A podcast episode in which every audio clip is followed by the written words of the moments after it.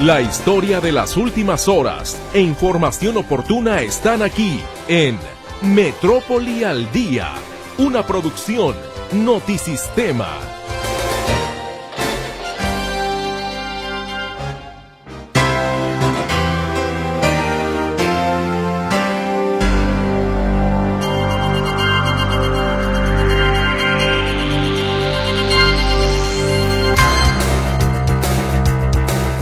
Buenas tardes, qué gusto me da saludarle en una emisión más de Metrópoli al Día. A nombre de todo el equipo y espero que esté usted teniendo un muy, pero muy buen jueves. Gracias por acompañarnos y qué le parece si arrancamos con el resumen de la información generada en este 22 de febrero de 2024. Aprueba la Universidad de Guadalajara la reforma a su sistema de pensiones. Eh, agradecerles a los 170 votos a favor, cero en contra y cero abstenciones, con lo que se aprueba el fondo de pensiones más sano de todo el país. Colectivos feministas definen la ruta de su movilización del próximo 8 de marzo para conmemorar el Día Internacional de la Mujer. Marcharán del centro tapatío a la glorieta de los niños héroes. Supera los mil millones de pesos el monto que reclaman afectados por fraude en la empresa Jobs Holding, de acuerdo con las denuncias presentadas ante la Fiscalía Estatal. En Jalisco se han registrado siete multihomicidios tan solo este año, cobrando la vida de por lo menos 27 personas. Comienza el bombeo de agua al área metropolitana a través del nuevo sistema de abasto de las presas El Zapotillo, El Salto, La Red, Calderón. Todo el sistema de presas que hemos realizado en el Río Verde va a aportarle a Guadalajara 3 metros cúbicos por segundo adicionales. Protestan nuevamente locatarios del mercado Corona por las malas condiciones del inmueble. Estamos viendo afectados en el bolsillo. ¿Por qué? Porque hay gente que ya no quiere subir hasta, hasta este nivel del mercado. Refuerza la Secretaría de Salud Jalisco la vigilancia ante alerta por incremento a nivel internacional de casos de sarampión que actualmente el riesgo de infectarse está mayormente asociado con el contacto con personas que provengan del extranjero y aquellas personas que realizan un viaje fuera de México a lugares donde estén presentando casos. Asegura la Profepa una elefante en malas condiciones en un predio de Lagos de Moreno. Analizan su traslado. Se registró explosión subterránea en el fraccionamiento Real del Valle en Tlajomulco. Localizan el cadáver de una mujer con huellas de violencia en el municipio de El Salto. Aquí estamos todo el equipo saludándole con muchísimo gusto y esperando por supuesto su comunicación. Mi compañera Silvia Lorena Vega López que se dignó, se dignó a venir con nosotros. No, Silvia Lorena, nos vamos a comer un pollito tú y yo. no te creas, querida Silvia, me da tanto gusto verte por acá. De verdad, bienvenida, bienvenida seas. Ella estará atendiendo su comunicación, ya sabe usted las líneas telefónicas 33 38 13 15 15 y 33 38 13 14 21. WhatsApp y Telegram también a su disposición en el 33 22 23 27 38. Mi compañero César Preciado estará esta tarde noche al frente del control de audio y ante este micrófono le saluda con el gusto de siempre su servidora Mercedes Altamirano. Pues ya conoce usted cuáles son las noticias que se han generado a nivel local esta tarde, este día mejor dicho, y por supuesto que las estaremos llevando para usted ya más a detalle en el correr de las próximas dos horas. Vamos a ir a la pausa comercial y ya volvemos.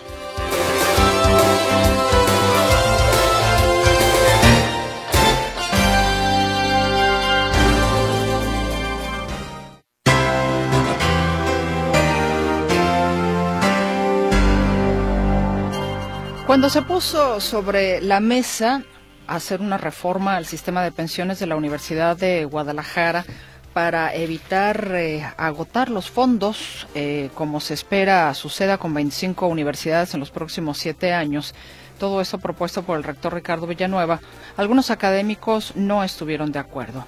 Finalmente, el día de hoy, el Consejo General Universitario se reunió y aprobó por unanimidad esta reforma al sistema de pensiones de la Universidad de Guadalajara. ¿Qué le parece si escuchamos precisamente la información completa de lo que sucedió esta tarde, este mediodía, ya, ya por la tarde también, una vez que finalizó eh, la sesión del Consejo General Universitario con esta reforma y nuestra compañera Griselda Torres Zambrano tiene para usted precisamente esta información. Después de la intervención de 16 oradores y cuatro horas de sesión, la tarde de este jueves el Consejo General Universitario aprobó por unanimidad la reforma al sistema de pensiones de la Universidad de Guadalajara, con lo que de acuerdo al rector Ricardo Villanueva, esto le da una viabilidad financiera al fondo hasta el 2123. El, el estudio actuarial desde el 2003 nos decía que la vida de este, del, del, fideicomiso era de 29 años, ya pasaron 20. Eh, con el buen manejo del fondo, eh, estos nueve años que nos deberían de quedarse, eh, según el estudio actuarial, se fueron a 16. Crecimos la vida del fondo, pero en el 2039-2040 se acaba la reserva de los 19 mil millones que tiene la universidad y por eso tenemos que tomar decisiones ya. Con la reforma al sistema de pensiones, que fue avalada por el voto de 170 consejeros, no se agotará el fondo, como todo apunta sucederá en los próximos siete años con 25 universidades del país. Ricardo Villanueva detalla que de ahora en adelante solo los trabajadores nuevos deberán aportar un 18% y la universidad otro 18%. Los actuales se quedan como están, en 10%. Es muy simple que los trabajadores actuales, lo que nos dice el estudio actuarial es que ahorita estamos aportando el 20, 10% el trabajador, 10% la universidad, y lo que nos dice el estudio actuarial tienen que aportar 36. Están, traen un déficit de aportación de 16 puntos y si no lo aportan se les va a acabar la reserva. Entonces la propuesta es que los trabajadores activos de la universidad, todos los trabajadores que ya están eh, trabajando en la universidad, el 16% que falta lo pondrá la universidad. Y a los trabajadores de nuevo ingreso, a partir de que se apruebe la reforma, estaremos, le aportaremos el 8% nada más. Entonces, los trabajadores nuevos aportarán 18% y 18% la universidad, y los actuales 10% el trabajador, que es lo mismo que aporta, y 26% la universidad. Para llegar a un 36 de aportación. A un 36, ya todo, a un 36. En los siguientes seis años, los trabajadores activos iremos creciendo de 3% cada año la producción. O sea, este año 13, 16, 19, 22, 25 hasta 26. Eh, en el 2029 estabilizamos la aportación de 26 puntos la universidad, 10% el trabajador. Y los trabajadores en activo, desde ya, la propuesta es que aporten 18 y 18. De no haberse aprobado la reforma de pensiones, el fondo por más de 19 mil millones de pesos se agotaría en el 2040.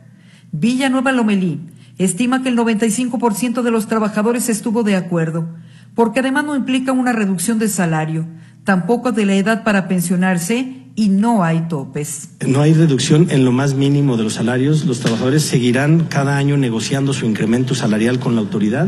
A mí me toca el 2024 y 2025. Los siguientes años llegará un nuevo rector o rectora que tendrá que negociar con ellos.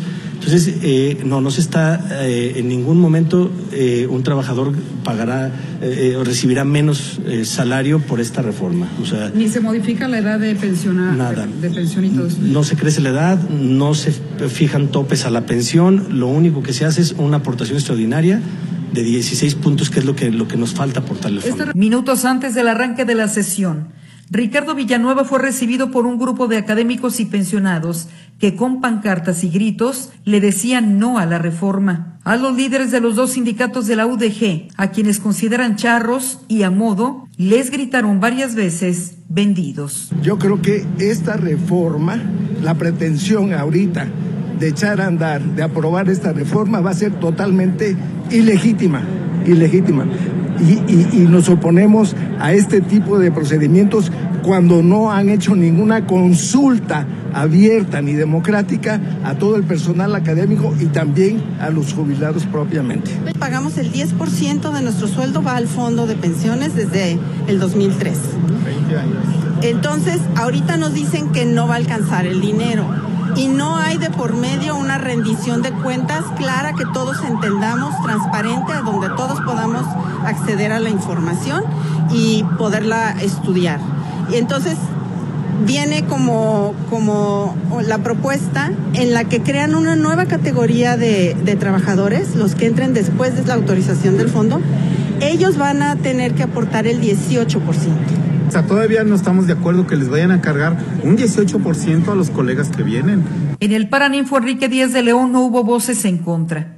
Por unanimidad, con 170 votos a favor, cero en contra y sin abstenciones, se aprobó la reforma de pensiones de la Universidad de Guadalajara. Cada voto a favor de los consejeros recibía un gracias en coro de decenas de jóvenes que llenaban las tribunas del recinto. Me comenta el secretario que recordemos que el registro de asistencia a esta sesión fue de 177 consejeros.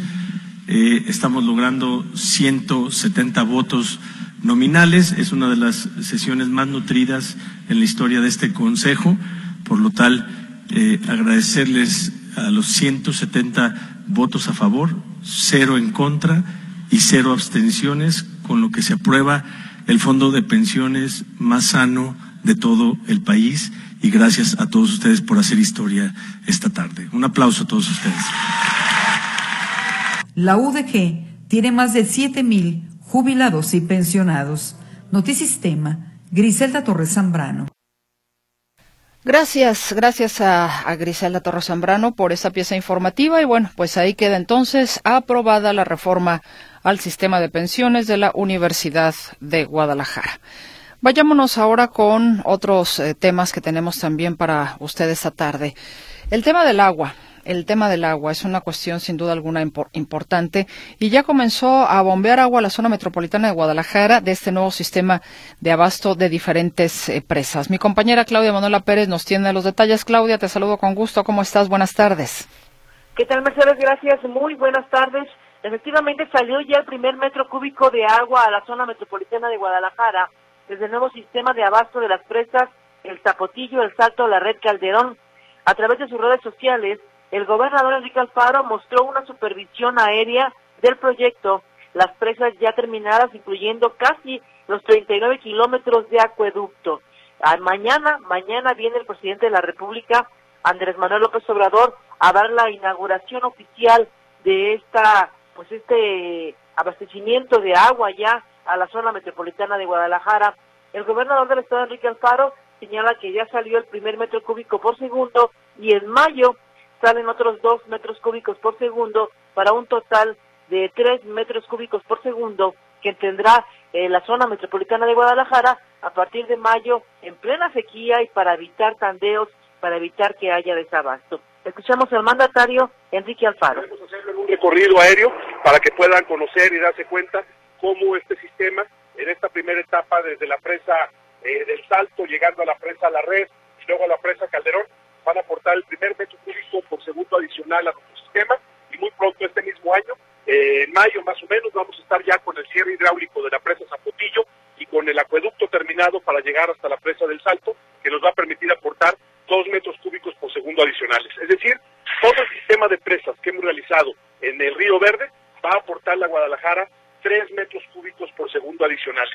Y si a eso le sumamos el trabajo que estamos haciendo con el programa de reuso de agua con el programa de nidos de lluvia, con la nueva potabilizadora que estamos construyendo y con toda la gran apuesta para mantener nuestro sistema de abasto, tanto de Chapala como de nuestros pozos profundos, estamos listos para dejarle a Guadalajara el doble de agua de la que recibimos en el 2018. Bueno, ya escuchamos al gobernador, no habrá desabasto. Ahí mismo informó en este video que se transmitió en sus redes sociales que la presa Calderón está actualmente al 29% de su capacidad, está baja hay bajos niveles en las presas de Jalisco porque no ha llovido, ha habido sequía y vamos a ver cómo se comporta el abasto de agua a pesar de todo, Mercedes, y a pesar de esta magna obra que reitero, mañana será inaugurada por el presidente de la República, Andrés Manuel López Obrador. Mañana ya, eh, pues eh, oficialmente es la inauguración, pero ya a partir de hoy, eh, 21 de febrero, inició esta aportación de agua a la zona metropolitana por, eh, por parte de esta presa Zapotillo, que hay que recordar un proyecto enorme que quedó paralizado 10 años, 10 años quedó parado debido también a este conflicto social de eh, eh, de este de Macapolina, Cacico y Palmarejo, que no querían a sus poblaciones que se inundaran, porque era el proyecto original, inundar tres poblaciones para hacer esta presa y hacer toda esta red.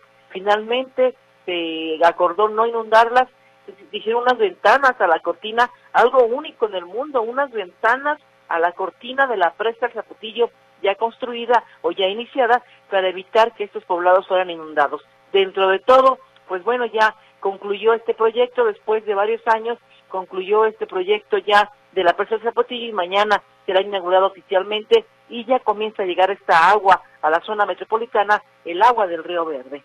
Mi reporte, Mercedes, muy buenas tardes. ¿Cómo está el nivel de las presas? Bajo, dijeron ahí que, por ejemplo, la presa Calderón, 29% de su capacidad, 29. Hay que recordar que cuando fue el desabasto estaba al 16 o 20, o sea, más o menos vamos a ver cómo, a pesar de esta, eh, esta red, esta, este sistema de presas que se están construyendo, bueno, si no hay agua, no hay que bombear. Vamos a ver qué es lo que pasa con este estiaje, pero por el momento se dice, ya se inaugura mañana oficialmente y vamos a ver cuáles son los anuncios oficiales por parte del gobierno federal y el gobierno estatal. Mercedes. Efectivamente, ese es el punto. Si no hay agua, pues entonces, ¿como para qué la infraestructura? Pero bueno, ya veremos qué es lo que dicen mañana, pero sin duda alguna esos niveles son preocupantes. Así es. Muchas gracias, Claudia Manuela Pérez. Gracias, muy buenas tardes. Muy buenas tardes. Hay una situación complicada en todo el país de escasez de agua, ¿eh? pero muy complicada, la verdad. Pero vaya, luego platicamos al respecto porque ya está aquí en cabina mi compañero Héctor Escamilla Ramírez. Y hablando de agua, Héctor, pues que ya inició operaciones la comisión que va a vigilar al CIAPA, pero pues no sé qué tan interesados estén realmente en cumplir con su función eh, observadora del CIAPA. ¿Cómo estás, Meche? Un gusto saludarte. Eh, en efecto, y hablando, como dices, hay problemas de agua en varias partes del país y donde tenemos agua no, es de buena calidad, entonces vaya que hay un problema ahí. nos referimos a esta situación que está presentando el Sistema Intermunicipal de los Servicios de Agua Potable y Alcantarillado, el CIAPA, que pues a el vamos a tomar unos antecedentes. En noviembre pasado, recordarás, hubo una comparecencia de, de eh, del titular del CIAPA ante diputados. No le fue para nada bien a Carlos Torres Lugo, titular de esta dependencia, porque, bueno, se cayó, digamos, en varias contradicciones. El propio funcionario contradijo datos que habían sido solicitados por transparencia y otorgó el mismo CIAPA. Eh, por ahí dentro de la comparecencia incluso le dio un buche a un vaso de agua de la llave por fortuna no le pasó nada a él ni a Mara Robles, eh, que fue la diputada que, que los retó a tomar agua de la llave. Entonces, le han dado seguimiento a esta situación y finalmente se aprobó en la última sesión del Pleno del Congreso del Estado la conformación de una comisión especializada que le dará seguimiento al tema del agua. Esta comisión básicamente tendrá como objetivo el estar revisando la operación de este sistema, estar consiguiendo información, transparentar lo que el CIAPA debería hacer, de hecho por eso tiene un ente de transparencia, eh, básicamente cómo se está haciendo la operación de el, del, del presupuesto, entre otros elementos. El Mara Robles, la presidenta de, este, de esta comisión, eh, originalmente estaba conformada por siete legisladores, pero la realidad es que hoy rindieron protesta cuatro, es decir, tampoco ni siquiera los mismos diputados le dieron, digamos, la relevancia que tenía esta reunión. Escuchemos lo que dice la legisladora Robles del partido Hagamos. Y esta comisión no es una comisión burocrática, no es una comisión protocolaria. Tenemos auténtico interés en que el problema del agua se resuelva.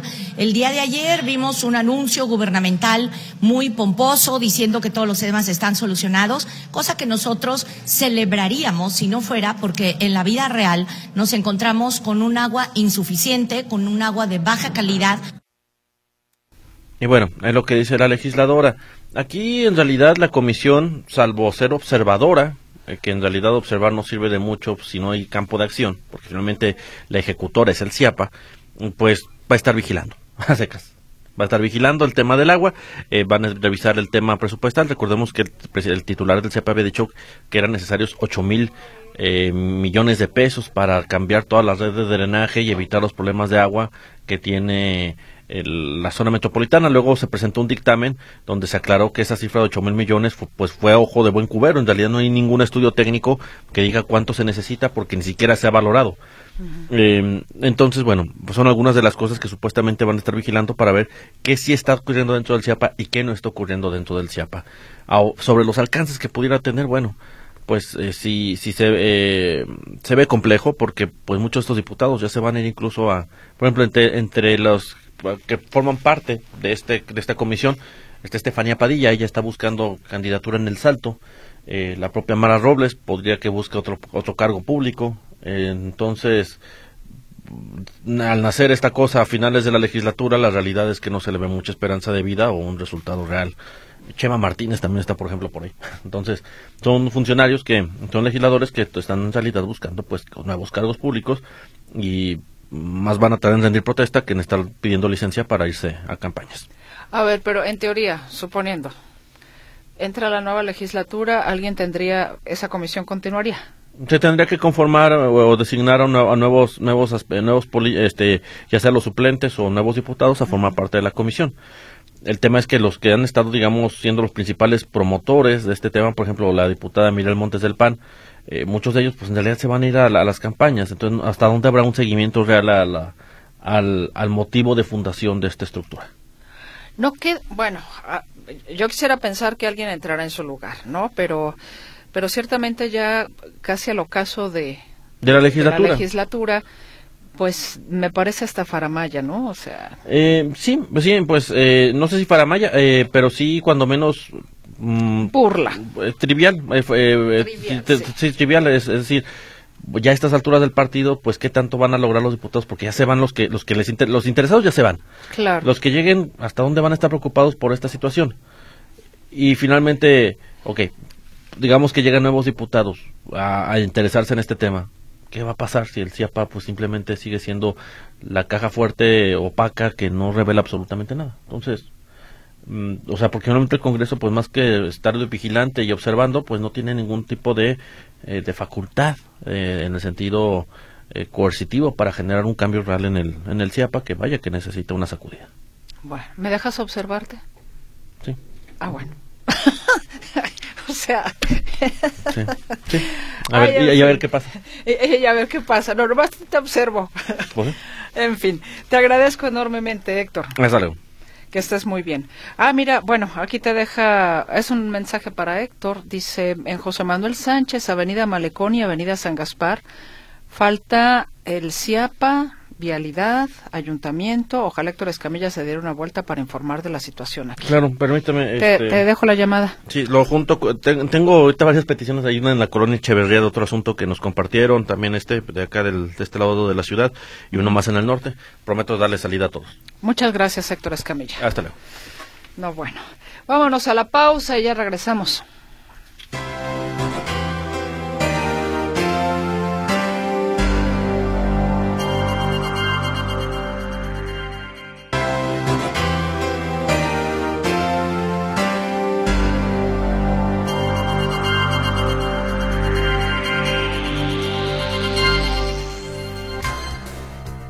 Gracias por el favor de su comunicación. Le recuerdo que hoy tendremos consultorio, ¿eh? Hoy es jueves, es jueves de consultorio. Así es de que esperamos que si usted quiere participar con nosotros, si le interesa el tema que en esta ocasión es el estrés, entonces nos haga llegar su consulta para nuestro invitado de esta ocasión. Así es de que hoy consultorio con el tema del estrés. Y bueno, ¿se acuerda que estábamos hablando precisamente sobre el tema del agua? Fíjese usted que hay dos cuestiones, digo, dentro de las diferentes que podemos encontrar en el país en materia de escasez de agua. Se da a conocer que el lago de Huitzeo en Michoacán se encuentra entre los cuerpos de agua del país más afectados por la sequía.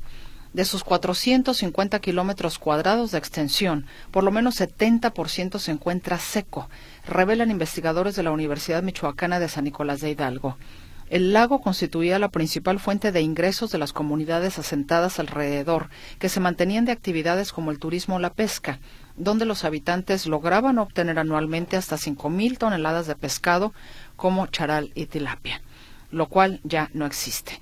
Que de hecho el tema de la pesca también es parte de una agresión importante a la, pues a la, a, la naturaleza. Y hablando también de, estas de esta escasez eh, de agua, en la Ciudad de México está empezando a afectar a lo que es la actividad económica del sector específicamente de servicios y se prevé que impacte negativamente en la inflación. Asimismo, las actividades agropecuarias y de la construcción es lo que advierte el Instituto Mexicano de Ejecutivos de Finanzas. El presidente de este instituto, José Domingo Figueroa, explicó que varios negocios como restaurantes y panaderías han tenido que detener sus actividades por varias horas precisamente porque no hay agua. Alerta que si no atienden los requerimientos de agua necesarios, la sequía también podría afectar de forma importante el sector agropecuario y aumentar los precios de algunos productos del campo. Y no es la primera vez que ponemos en esta mesa de trabajo información relativa precisamente a la escasez del agua en algún punto de nuestro país y lo que esta representa, lo que la escasez representa, inclusive ya impactando la actividad económica, como este caso en específico que le comparto en la Ciudad de México. Pasemos ahora a otras cosas. Saludo con mucho gusto a mi compañero eh, Arturo García Caudillo, pues con este tema que ha seguido dando de qué hablar, lo de el famoso artículo de eh, en el que mencionan al presidente López Obrador y a sus aliados como quienes recibieron dinero precisamente para sus eh, campañas cuando aspiró la primera vez y en esta última a la presidencia de la República. Y que bueno, pues el día de hoy eh, arremetió precisamente contra el New York Times, que es el medio que pues está publicando este tema. Te saludo Arturo y te escuchamos. ¿Cómo estás? Al Mercedes, ¿cómo están amigos? Me da gusto saludarles. El presidente Andrés Manuel López trató de adelantarse a la publicación que saldría el día de hoy por parte de, New York Times, este prestigiado periódico, quizás uno de los más, si no es que el más importante del mundo, y donde justamente hacen referencia a los posibles vínculos que pudiera tener el Ejecutivo Federal, hoy el Ejecutivo Federal, eh, con eh, sectores del crimen organizado eh, particularmente eh, no durante la elección de 2006. Esta investigación que estaban haciendo eh, los periodistas de, de, New York Times tenía que ver justamente con el 2018, con esta última elección. Y lo que ocurrió es que eh, la corresponsal de este medio de comunicación le envió una carta al presidente López Obrador, un mensaje para que, pues, si era posible, le contestara las preguntas que él le hacía y que estaban relacionadas con este artículo que iban a publicar. En el artículo no dice que el presidente haya recibido dinero directamente del narco, pero sí se refiere a sus eh, a personas cercanas a él e incluso a sus hijos eh, que podrían haber recibido dinero de eh, los cárteles del narcotráfico, particularmente directa o directamente del Mayo Zambada. Esta publicación solamente eh, relaciona el hecho con la, algunos informes de la DEA que no siguieron adelante, investigaciones que el gobierno de los Estados Unidos, y lo dice textual en la carta, el gobierno de Estados Unidos no estaba interesado en seguir esta investigación y por tanto eh, dejaron de hacerlo y no estaba interesado porque no querían entrar en un conflicto diplomático con el gobierno de México. Así las cosas, vamos a escuchar al presidente Andrés Manuel López Obrador que sin conocer el artículo, sin conocer el reportaje, solamente con las preguntas que le mandaron a hacer el día de ayer, porque ni siquiera tiene más tiempo, esto fue ayer, y hoy por la mañana el presidente López Obrador leyó el texto de esta carta y le fue respondiendo, pero todas las respuestas fueron que no tenían nada que comentar porque era una falsedad, que porque los periodistas de The New York Times eran unos falsarios. Vamos a escuchar al presidente Andrés Manuel López Obrador. Uno, la investigación de autoridades estadounidenses basada en testimonios de informantes y transferencias de dinero indagó alegatos en que aliados cercanos al presidente, aliados cercanos al presidente, se reunieron con carteles de la droga y recibieron millones de dólares del narco. Al final la investigación fue cerrada, igual que la otra, ¿no? Pero esta fue reciente. Fue cerrada luego de que las autoridades estadounidenses reconocieron que podría provocar un conflicto diplomático con México.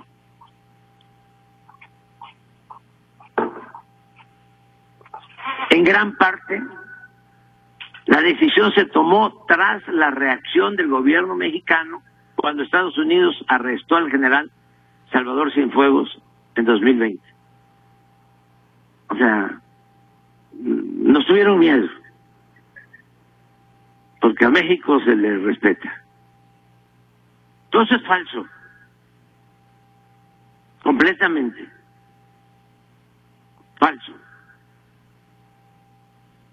¿Sabía el presidente o miembros de su gobierno sobre una investigación reciente? No, porque es falso lo que sostiene. De ser así, ¿qué reacción hubo dentro de Palacio Nacional? Pues nada, la nada. En caso de que sea la primera vez que escuchan de esto, ¿qué opinión les merece? Nada de que ustedes son unos falsarios, los del New York Times, y que... Pues ahí está el presidente Andrés Manuel López Obrador, porque además dice que esto es parte del mismo complot que se generó con las primeras publicaciones sobre el supuesto financiamiento que había recibido su, en su campaña para el 2006 y que pues también son unos falsarios aquellos que les ordenaron a estos dos periodistas eh, eh, o a este periódico el llevar a cabo esta investigación y presentar esta eh, este artículo, este reportaje que mm, no había sido todavía, por lo menos en medios electrónicos no había o, en el periódico electrónico del de New York Times no había salido por la mañana sino salió después, incluso ya de la respuesta del presidente Andrés Manuel López Obrador, que tristemente, eh, pues, erróneamente, eh, se atrevió el presidente López Obrador a dar a conocer el número telefónico de esta, de la corresponsal de, de New York Times aquí en la Ciudad de México, y pues evidentemente Mm, no creo que lo haya hecho con toda la inocencia, sino con toda la intención de que, pues como ocurre con cada persona, cada periodista que suele criticar al presidente López Obrador, pues inmediatamente sus huestes, entre comillas, la gente que simpatiza con él, sale inmediatamente a, eh, pues a tratar de mm, castigar con epítetos y con palabras eh, altisonantes a, la gente que está en discordancia con el Ejecutivo. Entonces, el presidente lo hizo hoy por la mañana eh, con toda la impunidad, porque además esto pues no va a pasar nada con el presidente, pero sí seguramente va a haber muchas reacciones por parte de la gente que apoya al Ejecutivo Federal, que apoya a la 4T, que apoya a Morena, en contra de estos periodistas y particularmente de la corresponsal aquí en la Ciudad de México. Mercedes. Caray, pues vaya situación. Te agradezco la información, Arturo García Caudillo. Al contrario, buenas tardes. Ahora sí, tardes. Todavía tardes. Vámonos a la pausa.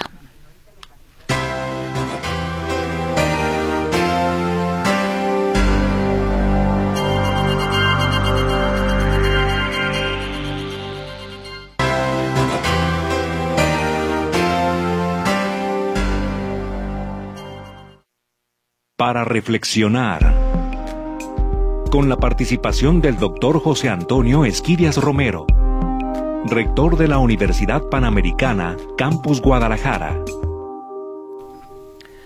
La búsqueda en la colaboración humana es la reflexión que hace esta tarde para usted el rector de la Universidad Panamericana.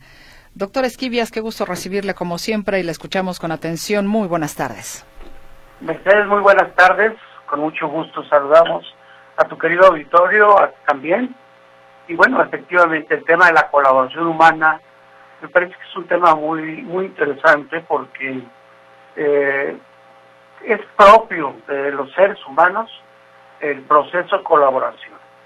Por ahí hay un, eh, actualmente hay una tesis doctoral en donde se comenta cómo eh, la diferencia entre la colaboración que realizan, por ejemplo, los animales, es muy diferente a la colaboración que realizan las personas. Esa tesis planteaba con, con, bases en Aristóteles, en Leonardo Polo y en algún psicólogo por ahí norteamericano, como una de las diferencias, además de las diferencias antropológicas que ya se conocen de cómo nos diferenciamos de los de los animales, pues es justamente el tema de la libertad, justamente el tema de la conciencia, el tema del pensamiento, etcétera, decían que algo que distinguía a los seres humanos era esa capacidad de colaboración. En algún momento podemos pensar, bueno, el reino animal también tiene lo suyo, porque como vemos a las hormiguitas se organizan para, para hacer verdaderas estructuras bajo tierra y trabajar para conseguir alimento que se puede guardar durante ciertas temporadas para poder alimentarse, o las, las abejas, hablemos de los gansos, como su vuelo incluso ha inspirado a los atletas para cortarse el aire unos a otros y que ese vuelo de los gansos es una forma de colaborar entre ellos para poder cortarse el aire, para poder rendir más y se turnan y van colaborando unos y otros como si verdaderamente estuviera pues muy eh, estuvieran muy conscientes de esa colaboración. Eh, efectivamente, el reino animal hace este tipo de, de actividades que son producto de una manifestación intuitiva o instintiva. ¿sí? Ellos van de manera instintiva trabajando, colaborando entre ellos para poder ayudarse a sacar adelante algo.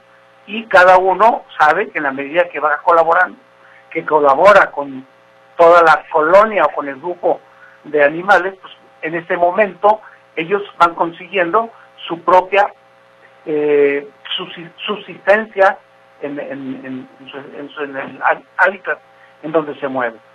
A diferencia de los seres humanos, pues es que el ser humano tiene la capacidad de colaborar de manera consciente, como decía, y de manera libre.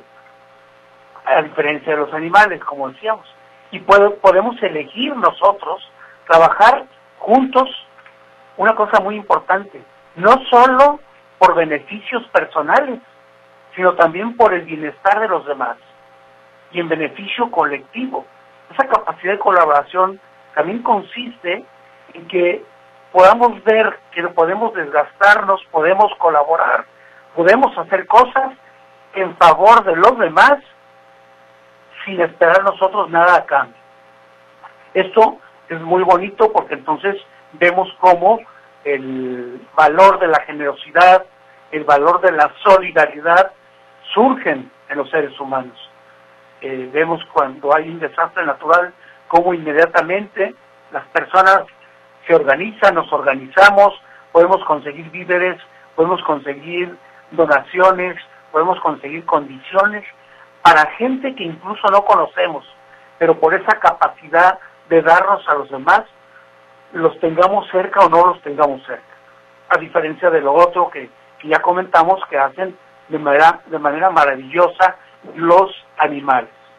Y, por ejemplo, una, algo que a mí me, emocionó mucho hoy en la mañana, tenemos un grupo de egresados de la universidad que se han juntado, estamos hablando de 250 exalumnos, alumni les llamamos nosotros, egresados de la UP, que se han reunido para que a base de pequeños donativos con sus amigos, pequeños donativos, puedan juntar suficiente para generar becas para que estudien en la universidad aquellas personas que al no tener los recursos y sin tener la capacidad, lo pueden hacer en la universidad donde ellos estudiaron. Entonces esto es muy bonito, ver cómo esas personas organizadas donan su tiempo, donan sus eh, capacidades y se enfocan a buscar la forma de cambiarle la vida a otras personas, de que desarrollen proyectos personales de vida a través de mejorar su educación, de tener acceso a la educación que de otra manera no la tendrían tan fácilmente.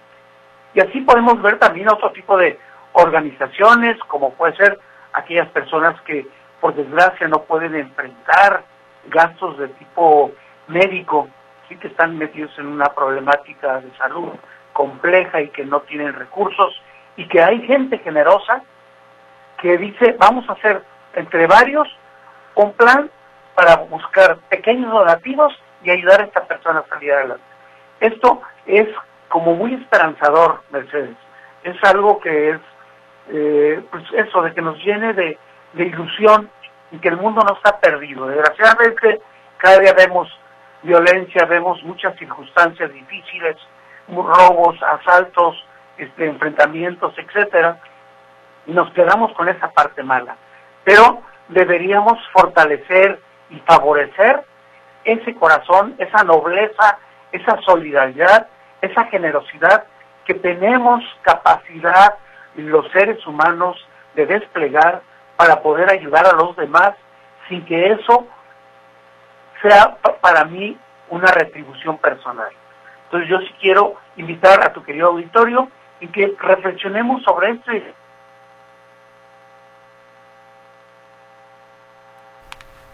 Doctor. Doctor, parece ser que se cortó la comunicación. Bueno, ya sería nada más para tener la conclusión eh, final. Doctor eh, José Antonio Esquivia, sí va usted ya precisamente a dar la reflexión sobre este tema de la colaboración humana, cuando se cortó por ahí la comunicación. Ah, esto es muy bien. Este, ¿ya, ¿Ya estamos en el aire otra vez? Sí, sí, sí, estamos al aire. Simplemente invitar a tu querido auditorio a que reflexionemos sobre en qué podemos participar en apoyo a los demás, siempre sin esperar nada, que al cabo de todas maneras nos llega de rebote por haber sido generosos, pero sin esperar nada, ser solidarios, ser generosos, ayudar a los demás y organizarnos de manera, eh, digamos, solidaria para poder ofrecer algo que a la gente que nos vea le pudiera faltar. Entonces, que veamos en qué podemos colaborar unos y otros. Seguramente cada uno de nosotros tiene algo que brindarle al prójimo. Muchísimas gracias, doctor, por su reflexión de esta noche. Muchas gracias a ti, Mercedes. Saludos a tu auditorio. Un fuerte abrazo. Hasta la próxima. Para reflexionar.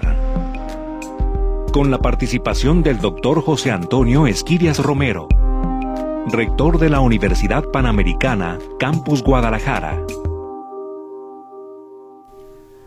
Le recuerdo que hoy es jueves de consultorio y más adelante vamos a, a, platicar sobre el estrés. Yo creo que todos lo hemos sentido, lo hemos tenido, nos habrá generado algún efecto adverso y bueno, el tema es cómo pues controlarlo, ¿no? Cómo tratar de no sé si decirlo de esta manera, convivir con él, ¿no? convivir con el enemigo. Y para eh, platicar al respecto y para darnos una guía, básicamente, tendremos al doctor Sergio Armando Covarrubias Castillo. Él es jefe del Servicio de Psiquiatría del antiguo Hospital Civil de Guadalajara, Fray Antonio Alcalde. Ese será el tema del consultorio de hoy. El estrés, por si usted quiere participar con nosotros, si quiere hacernos llegar precisamente su consulta muy particular para el doctor Covarrubias. Nos vamos al noticiero Notisistema. De las 7 regresaremos a nuestra segunda hora de transmisión de Metrópoli al día.